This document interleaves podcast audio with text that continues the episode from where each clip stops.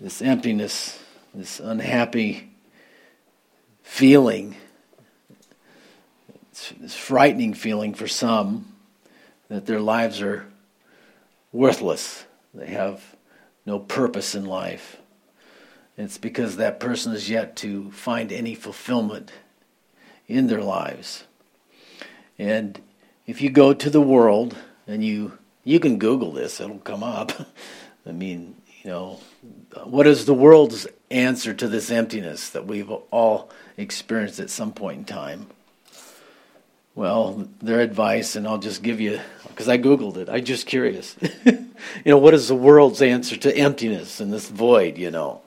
Well, you need to pinpoint that. Number one, you need to pinpoint the source. Okay, let's work on that. number two, acknowledge and confront the pain. Okay. Uh, number three, give your life meaning and purpose. Okay. Number four, practice self awareness as if we needed any more help. And uh, discover your own core identity. And five, practice self love, which we don't need any help with that either. So you can see it's it's look within. It's just the humanistic philosophy of the world. And uh, can you really do you really know where the source of your emptiness comes from? I mean, honestly. You know, you'd like to confront the pain and make it go away. I mean, I don't really see any help here personally. Practice self awareness, that's the problem. I'm fully aware of myself way more than I should be, you know. Do you really know the core of your identity? Do most people even understand that the real person that they're looking at in the mirror is not the, their real person? But the real person resides inside that body, the soul and the spirit of that being. We love ourselves. There's no man that hated his own flesh. The reason why we're depressed is because we have such high ideals of ourselves. Because we love ourselves and we know that we should be doing better than we really are. Thus, we feel this void, we feel this emptiness. And this story here, the historical happening, is an illustration of this emptiness that natural man feels and the danger of covetousness that tries to fill that void. Jesus told us that a man's life does not consist of the things in which he possesses. And we've tried to prove him wrong for uh, a couple hundred years in our country, and we haven't yet proved him wrong. Life is empty. You will never get beyond this empty void feeling without God in your life, period. That is, you bottom liners, that's the bottom line, right? And so let's take a look at this here uh, in Mark's Gospel, chapter 10, verses 17 through 22. Now, as he was going out on the road, one came running, knelt before him, and asked him, Good teacher, what shall I do that I may inherit eternal life? And Jesus said to him, Why do you call me good? No one is good but one, that is God. You know the commandments do not commit adultery, do not murder do not steal. Do not bear false witness. Do not defraud. Honor your father and your mother. And he answered and said to him, Teacher, all these things I have kept from my youth. Then Jesus, looking at him, loved him. And he said to him, One thing you lack. Go your way, sell whatever you have, and give to the poor, and you'll have treasure in heaven. And come, take up the cross, and follow me. But he was sad at his word and went away sorrowful, for he had great possessions. Now, as you read through this particular uh, gospel, um, you, you get a picture of what's going on, but it, it's important to, to read the uh, other gospels that mention this story, and that would be Matthew 19, 16 through 22, and Luke 18, 18 through 23. And they're uh, with these different accounts, you'll and looking at the other gospels, we can sort of get a you know a fuller composition of what really was said and what went on. Uh, for example, uh, just by reading Mark, you would not realize that he was a ruler. That's only found in, in Luke's gospel. Um, you would not know, uh, for example, that uh, he asked Jesus what commandments, particular commandments that he should keep, maybe that he wasn't keeping. Uh, and then he also asked Jesus there in Matthew's gospel what he lacked, which are both absent here. So you get a fuller picture of what went on, and uh, you're able to gather a, a good understanding of what happened here. We have this seeker. He was eager. How do we know that? Because he came running. Nobody, the other gospels don't mention that. That he came running and he knelt down. This obviously, to me, expresses his eagerness. He wanted to know. Uh, he knelt down. So there's earnest sincerity. Uh, you know, maybe he had no doubt heard of the ministry of Christ. Maybe maybe would have heard um, him speaking about eternal life. Um, you know, in the Gospel of John, is quite pronounced speaking of eternal life. And so maybe he, this emptiness that he was experiencing, he wanted to know a little bit more about eternal life. Um, but this uh, inquiry that he had with Jesus had the emphasis of good. And so we realized that that was his paradigm, his use of the word good, good teacher. You know, what, you know, deed, what work, what should I do, what good thing, you know, could I do that would ensure my eternal security, my and gain eternal life. You know, there, there are lots of reasons why people do good things, why people perform good works. Now, there are some who uh, obviously, in their misguided hope, think that good works will get them into heaven. And that's surely a misguided hope. And then there are those those who just are doing it for outward show, so that other people will see what they're doing and you know give them praise and recognition. And so we don't really know what the motives are for lots of the good works God does. But one of the things that's important to understand is that um, good works cannot get you to heaven. But there are many people who believe this. They believe that as long as their good works outweigh their sins and their things that they've done wrong, that that will create favor with God when they stand before Him on Judgment Day. And nothing could be further from the truth. That to think that one man, uh, a man, could be justified uh, before God by good works is is a, a fallacy. But he did res- uh, again address Jesus in a respectful way as a good teacher, and and and Jesus picks up on this. Oh, okay, this guy's got the good thing going on here, you know. And um, why do you call me good? Only God is good, and so this focus on the goodness really is there to, I believe, show him in the end that his understanding of goodness is not as complete as it needs to be. His measure of goodness, this rich young ruler, was based upon man's standard. And Jesus wanted to lay, raise his standard of goodness to the level that, that it needed to be, and that is perfection. And there's only one who's perfect and complete in goodness. There's only one that's beautiful. There's only one that's wonderful, and that is God. Only God alone is good. And this was not the perspective that this young man had. And so, in order to break him down, he began to ask him questions. Now, this is an important thing. We've mentioned this several times. You can't miss it when you go through the gospel. Jesus asked a lot of questions.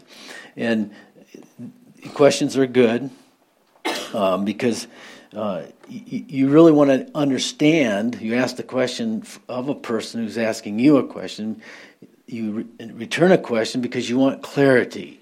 You want to make sure that you understand what they're really asking. And so Jesus, uh, again, asked questions. Uh, sometimes he just wanted people to think. And so the questions were just provocative in nature to cause people to think. You know, I, don't know about you, but uh, generally speaking, we're intellectually lazy. Uh, if, you know, when my, they don't do this now, but when they were younger, my kids, well, Pop, where's that scripture in the Bible? You know, and I, you know, I'm in the Bible a lot, so you kind of remember things pretty easily when you've been in it for a long time, and so you just, you know, uh, have a tendency to just blurt it out if I knew it. Uh, but that was really a disservice to my children in reality. They should, well, you go look it up so that you know where it's at. But, you know, um, we just we're just lazy. We want to just why put forth the effort when I can just ask you, you know? And now we don't have to ask anybody. We can just ask Siri because Siri knows everything. I mean, yeah, kind of scares me actually. Well, Siri does. Um, she doesn't know everything. And if you like talking to, yeah, fake fake intelligence, right? Our intelligence on a computer. So, coming down to uh, what's going on here is that most of us, generally speaking, come to God, come to Jesus out of need. Now, this guy's got a lot going on in his life already. In fact, he's, he's, he's got what the world longs for. He's rich, he's young, and he's in charge. I mean, what more could you possibly want? but he, he had having it all in a materialistic culture wasn't sufficient. He still had something that he lacked. Because how do we know that? Because that's what Matthew says. What what do I lack? He wouldn't be running to Jesus, getting down on his knees and asking the good teacher about this unless there was something missing in his life. He had a religious spirit about him. And a religious spirit is one that knows the scriptures, understands them in truth, but doesn't really apply them to his life. A religious spirit is used by people to a lot of times gain something or to control others. It's not really interested in being transformed into the image of Christ at all. And so it appears to me that this fellow had been, you know, contemplating this issue for quite some time. I mean, to acquire what he had acquired at that early age of life, a young man, uh, leadership, influential in the community and all, and still have his health. My goodness, he's got everything going for him, you know. Got the world by the tail, so to speak. But no doubt he was aware of his mortality. You know, there's something there. There's not a confidence that what when I die, you know, what's going to happen. He could easily secure his earthly wealth, but he could not secure his eternal destiny. That escaped him. And this guy is not a guy that's used to defeat. This is a guy that knows how to get what he wants. Probably a type A guy. He's going out there and he knows what he wants and he's going out there to get it. But this has eluded him. This he has not found. He's probably wondering Have I done enough to avoid that place that Jesus has been talking about? And that place in Sheol, hell. Have I done enough good to avoid the flames of hell? Now, no one is good enough by works to avoid that destiny of hell most people think that the default position when they die is heaven because we all think we're good. That's be, as I said before, that's because we have the wrong standard of measurement that's being employed. The default position for all mankind is separation from God. We're all lost. We're on our way to hell, and we need to be delivered we need to be saved. Now that's blunt and that's forceful, but it's the truth. And, and one must realize where he is headed and headed for danger before he'll redirect his course. If you think you can be saved by good works, then you're not going to change. You're going to just continue to do what you do.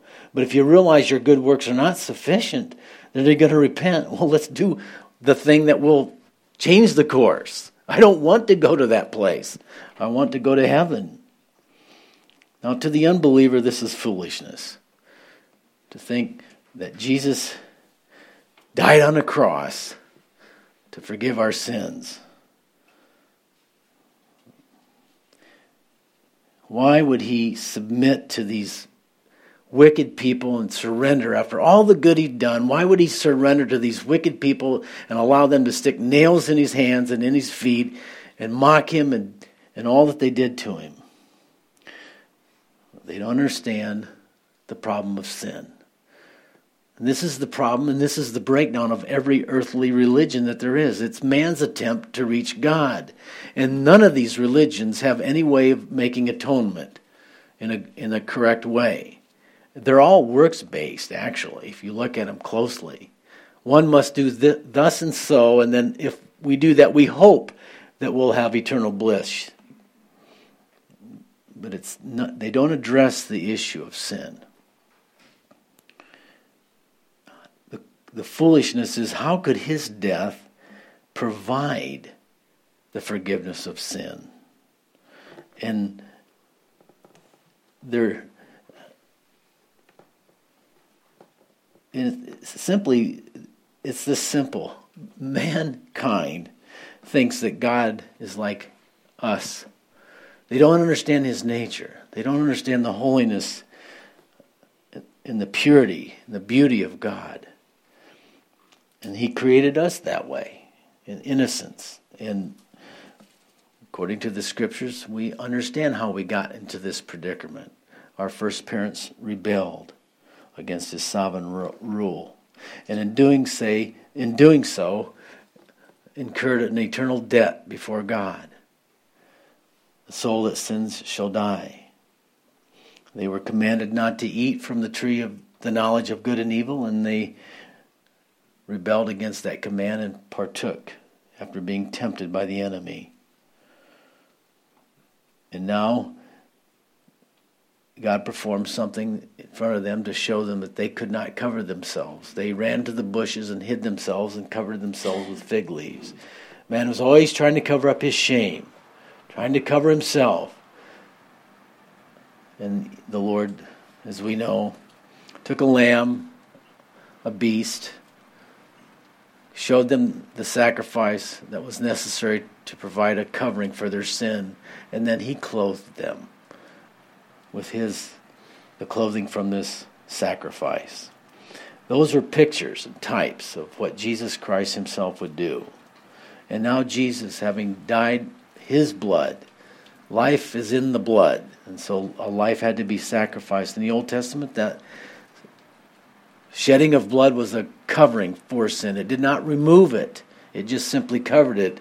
But it was a shadow and a type of the blood that would come to and would be shed through Jesus upon the cross. And that blood would take away sin forever. As far as the east is from the west, the power of the blood of Christ removes our sin to a place that God drops it in the sea of forgetfulness, not to be remembered anymore. God does not remember the sins of the repentant sinner. The one who turns to God will tr- surely be forgiven when they turn in sincerity and humility. What God gives to you when you turn to Him and ask for forgiveness is the gift of righteousness. He takes your sin and exchanges it for His righteousness. That you now, because you believe on Jesus, stand in a state of righteousness before God. You are justified from your sins. God treats you just as if you'd never sinned because of what Christ has done. What a beautiful gift. Now, from where we come from and where most people come from, a gift is not something you earn. If your children try to pay you, which you might appreciate, but you would never receive it, try to pay you for the Christmas gifts that you give them or the birthday gifts, that would be actually you'd be insulted. You might think you've overspent for them, but nonetheless, it's insulting to someone's trying to give you a gift from their heart because they love you, they appreciate you, they want to uh, show this, demonstrate it to you, and they give you this gift, and then you try to pay them for it. That's not how it works. So, so earning your salvation through good works is an insult to God. He wants to give you a gift. You don't have to earn it. You just simply open your heart, open your hands, lift them to heaven, and say, Lord, I'd like to receive that free gift that you're offering to me in the person of Jesus Christ. When one does that in sincerity, he's born again, made new. It is that simple sincerity and faith towards God that he's asking for. But in verse 17, this fellow is still asking, you know, what shall I do that I may inherit eternal life? Now, I want you to pay attention to the personal pronouns here.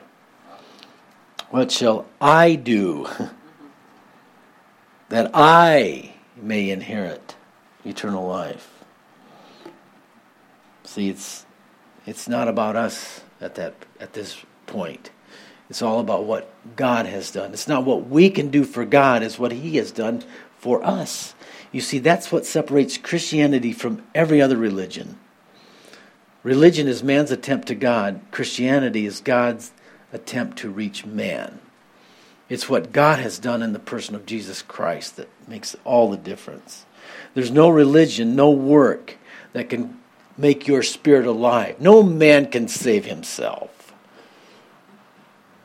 Can you save yourself from the grave? No man can save himself. The spirit of religion will save no one. Your goodness will add nothing in your standing before God because you are not perfect. I am not perfect. I must receive this gift. I find it really interesting as you read through the scriptures, and this is here as well. God always comes to us on the level of our understanding. This guy came on the level of goodness. Okay, let's talk about good. You know, there's you consider me good. You see all these good works, these miracles, that's but in reality is God that is only good. But let's look at the good commandments. You see, this guy, in his attempt to receive eternal life or find out how to get eternal life, was expressing his self righteousness. These I have kept, I have kept from my youth.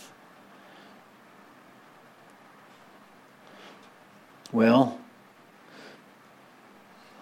you know the commandments, as Jesus said.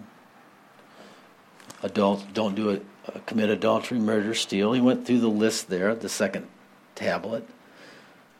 And according to Matthew's gospel, 19, chapter 19, verse 18, he says, Well, which ones? So Jesus laid these particular commandments out for him. To the self righteous, Jesus brought the law. Because if you are intellectually honest with yourself as you read through the Ten Commandments, you realize uh oh, I'm guilty as charged. But if you're self righteous, well, I, I'm doing this outwardly, but you're not really reflecting on what's really in your heart. Like when you look at a woman and lust after her, according to Jesus, you're committing adultery. But I'm not doing the physical act, so therefore I'm, I'm righteous. Now, these are the kinds of things that uh, were easily overlooked by people who are self righteous.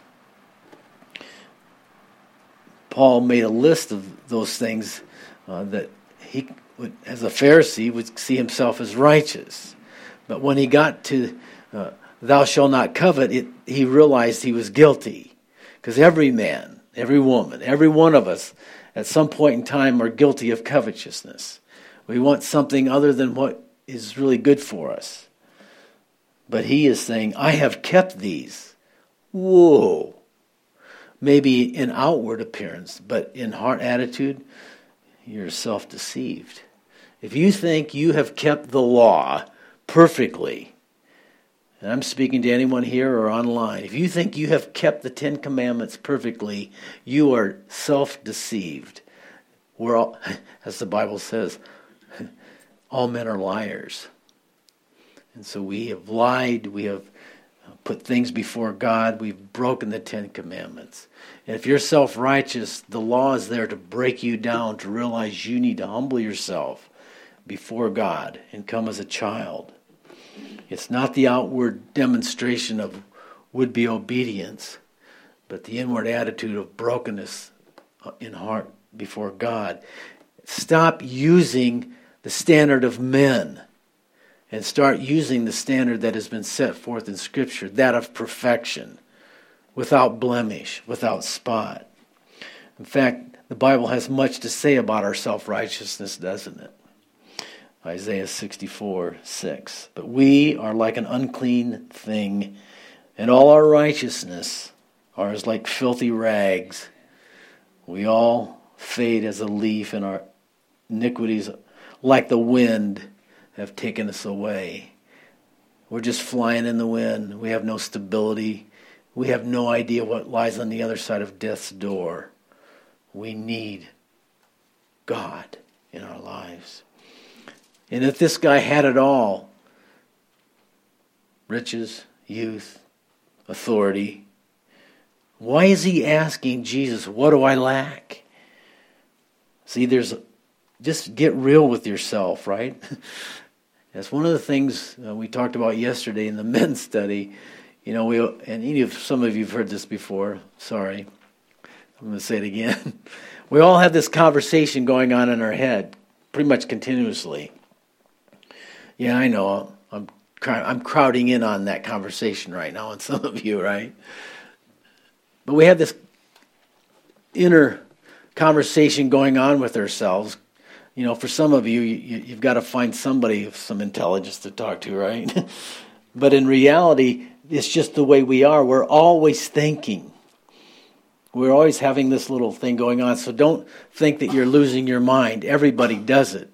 Some people just get a little verbal and they talk out loud. and I don't need to hear some of that, right? and you may not want to hear it, right? But we have this conversation going on. And the most important thing about that conversation that's going on in your head is that you tell yourself the truth. Don't lie to yourself because you'll be self deceived. That's what self righteous people do. They just lie to themselves and they comfort themselves in their own lies, but it brings no security to them. And there's still this empty void because only God can fill that. You know, I've got everything that life could offer at this point, but I don't have something. Something's missing. Maybe Jesus can show me.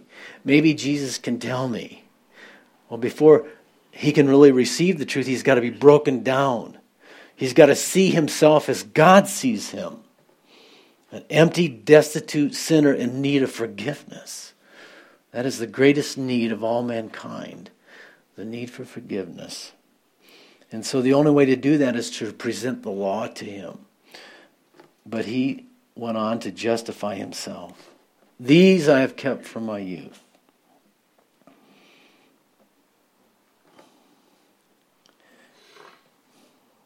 Did he really keep them? Can, can keeping the commandments of the Ten Commandments get you into heaven? You know, as James said, he who breaks the law in one place is guilty of all. Well, I mean, that's exactly what it, that's exactly the the response we should have when we realize that truth. If if we've broken one commandment, we've broken them all, in a sense. And then that leaves you in a hopeless state of lostness. And in that state of brokenness, when you cry out, God is all over that. He, you've got his full attention. That's what I was looking for, son. Just a simple acknowledgement that you need forgiveness. That's the common thing that everybody in heaven has. The common thing is that we're everybody in heaven has been forgiven. And nobody in that place is without it. It's a wonderful thing. And so the standard of God remains. It is the goodness of His goodness imparted to us as a gift of righteousness that gives us the ticket in to paradise. When we look at the law, just a reminder, there's the one law that had the relationship with God. We've broken those commandments too because we've put things before God, idolatry. And then the second table of the law was our relationship with fellow man. So Jesus sort of summed up this whole thing with the law. Love God with all your heart, soul, mind, and strength, and your neighbor as yourself. And the law is based on love. If you wanted to distill the truth of what the Bible is saying through the law, it is that to love God and to love your fellow man. And you don't do activities that offend God or offend your fellow man. If you, in the Old Testament, did offend God and did cross the line and sin, you went to the tabernacle and offered sacrifice. And if you offended your brother, did something harmful to him, then you would make restitution for that. That's how it works. The law is to summed it up by love your neighbor as yourself. You know, well, would you want someone to do that activity to you? And if the answer is no, then don't do it to them, you know. But if we have done that, then we need to, to make it right with our brother. Otherwise, guilt remains. And so, just an important part to understand the critical use of the law in ministering to others. So, what is the thing that this man should do? I think he's sincere in asking this. I don't think he's digested everything that Jesus has presented back to him in, re, in regard to the commandment. I don't know if he still sees that. There's a blindness that remains with the person with a religious spirit. But the people were very curious about that because Jesus' teaching was so different than the scribes and the Pharisees. And so the people came up in John uh, 6:28 and they said, "What must we do to do the works of God? If it's our works that don't get us there, well, what do we do to be right with God?" And he made it very simple. Jesus said, "This is the work of God, that you believe in him whom he has sent.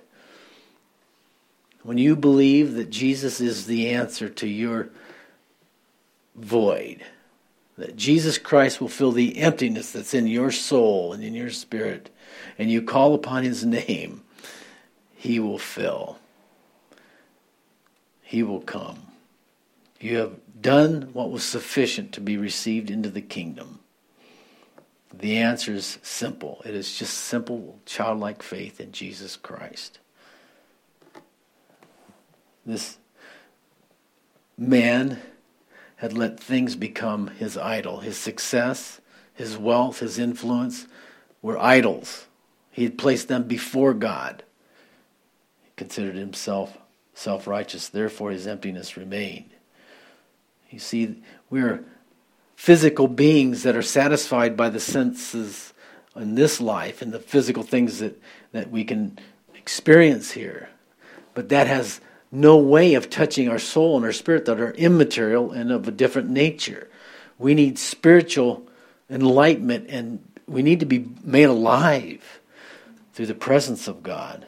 And this can only come through the forgiveness of sin. Nothing else can produce life. So it isn't about doing the good thing, it is about believing in the right person. And having done so, you may be saying, thinking in your mind, well, where do good works come in? Aren't, aren't Christians do gooders? You know, aren't we supposed to, to do things? Absolutely. We're not working for salvation. We're working out of our salvation because God has changed our life. And now he's allowing us to do the things that need to be done to make this world a better place. Has nothing to do with determining our eternal destiny. Has everything to do with our relationship with God because he's telling us to do it. To represent him accurately, truly. Your works demonstrate your faith. They don't produce your salvation. And so Jesus, there in verse 21, looked at him and loved him. This is the beautiful thing about God.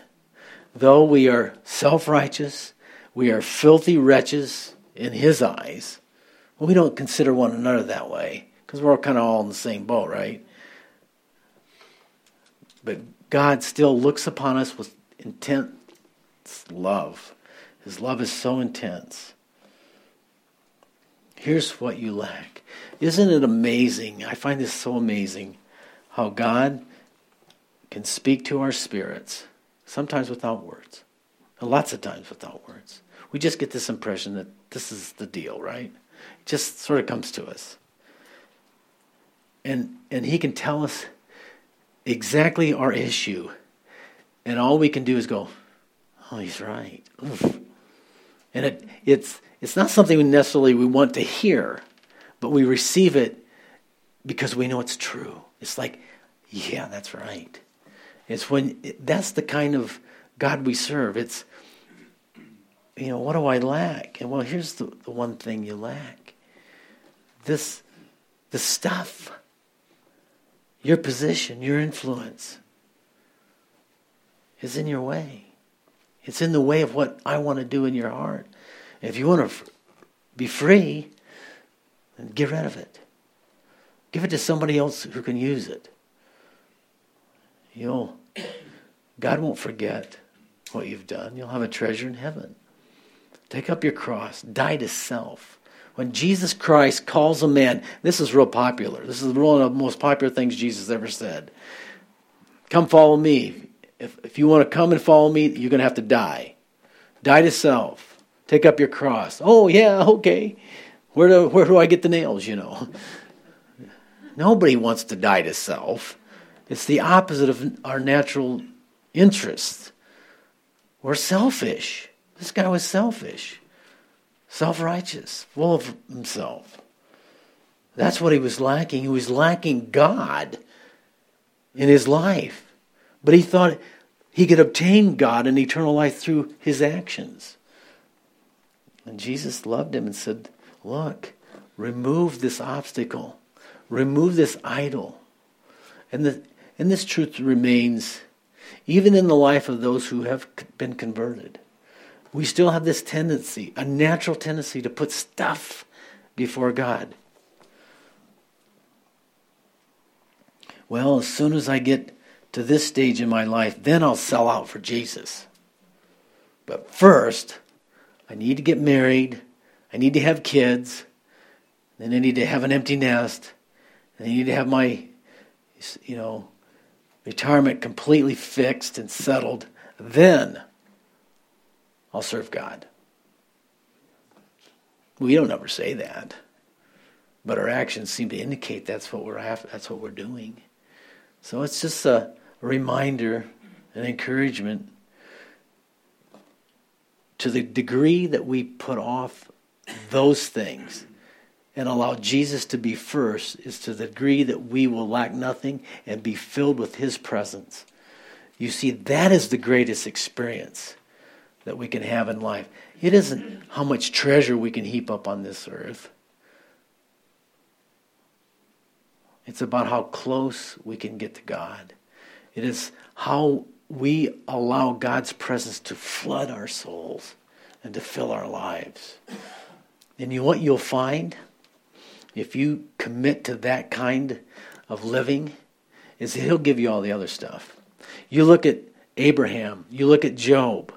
These guys God was number 1 in their life. He had an awesome you know, to be called the friend of God, Abraham.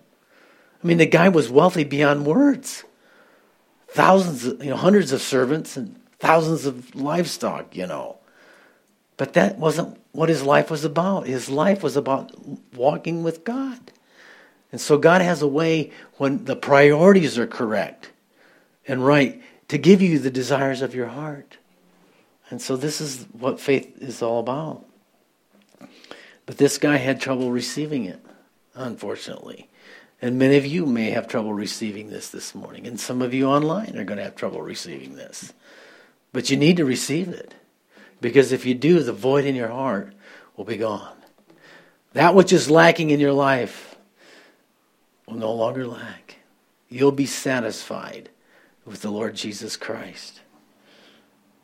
This guy rejected his words and he turned away and he was saddened by the words that he heard. He asked for the truth. He received, he heard the truth, but he didn't receive the truth, at least at this point. Now, I got a feeling this wasn't the last thing that happened in this person's life. He probably figured it out. How many people would really have an encounter with Jesus and leave the same, right? You just got to believe that when Jesus looked at him and loved him. Ooh. That get you? He looks at you. He looks at me. He looks at the world and he loves us. You can't beat the love of Jesus. You just can't. He may have initially rejected, but you got to believe that the Holy Spirit was working on this guy, just like the Holy Spirit's working on some of you. You've heard the gospel, you've resisted it, but it's time for you to stop resisting. It's time for you to deal with this lack in your life and surrender yourself to Jesus Christ. I'm going to take this time to give you an opportunity to do that. It's very important that it's the most important decision you can ever make. If man gained the whole world and lost his own soul, what would it profit him? What would you give, as Jesus said, in exchange for your soul? Is there anything on this earth that is worth trading eternity for? Think not. Think about how much God loves you and how much God cares. And for those of you who may be listening online, I'm going to lead you in prayer. And I want you to pray this prayer after me. And in sincerity, if you receive the words, the Spirit of God will come upon you, and there'll be a transformation, there'll be a change that takes place inside you. It is so simple when it is done in sincerity. Dear Lord, I know that I'm a sinner, and I ask you to forgive me of my sins. I'm asking you to wash me in the precious blood of Jesus Christ so that I might be free from my sin. I desire to live in heaven with you. I want you to write my name in the Lamb's Book of Life. I want to live in eternity with you. Come into my life, Lord. Wash away the sin.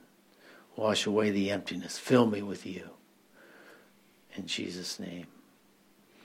A simple prayer along those lines is all that's needed to secure your salvation.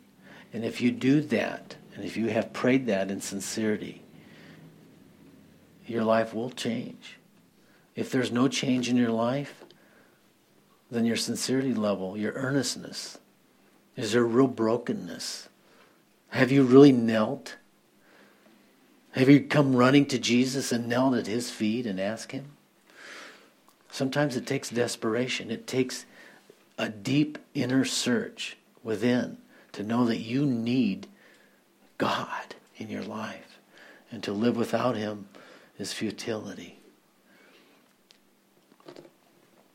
As we close here, what's important for you, what's important for me, is that God, we know that God loves us. That no matter what happens to us, good, bad, tragic, blessing, that God will never cease to be with us. He's always with us. He is not for he will not forsake us. He will not leave us here as orphans. He looks at us as he looks at as he looked at this young man and he loves us and he knows what's best for us. I've been taught by my pastor that it's important to speak of difficult things. I was taught not to think people are more spiritual than they are because if you do, you'll never meet their need.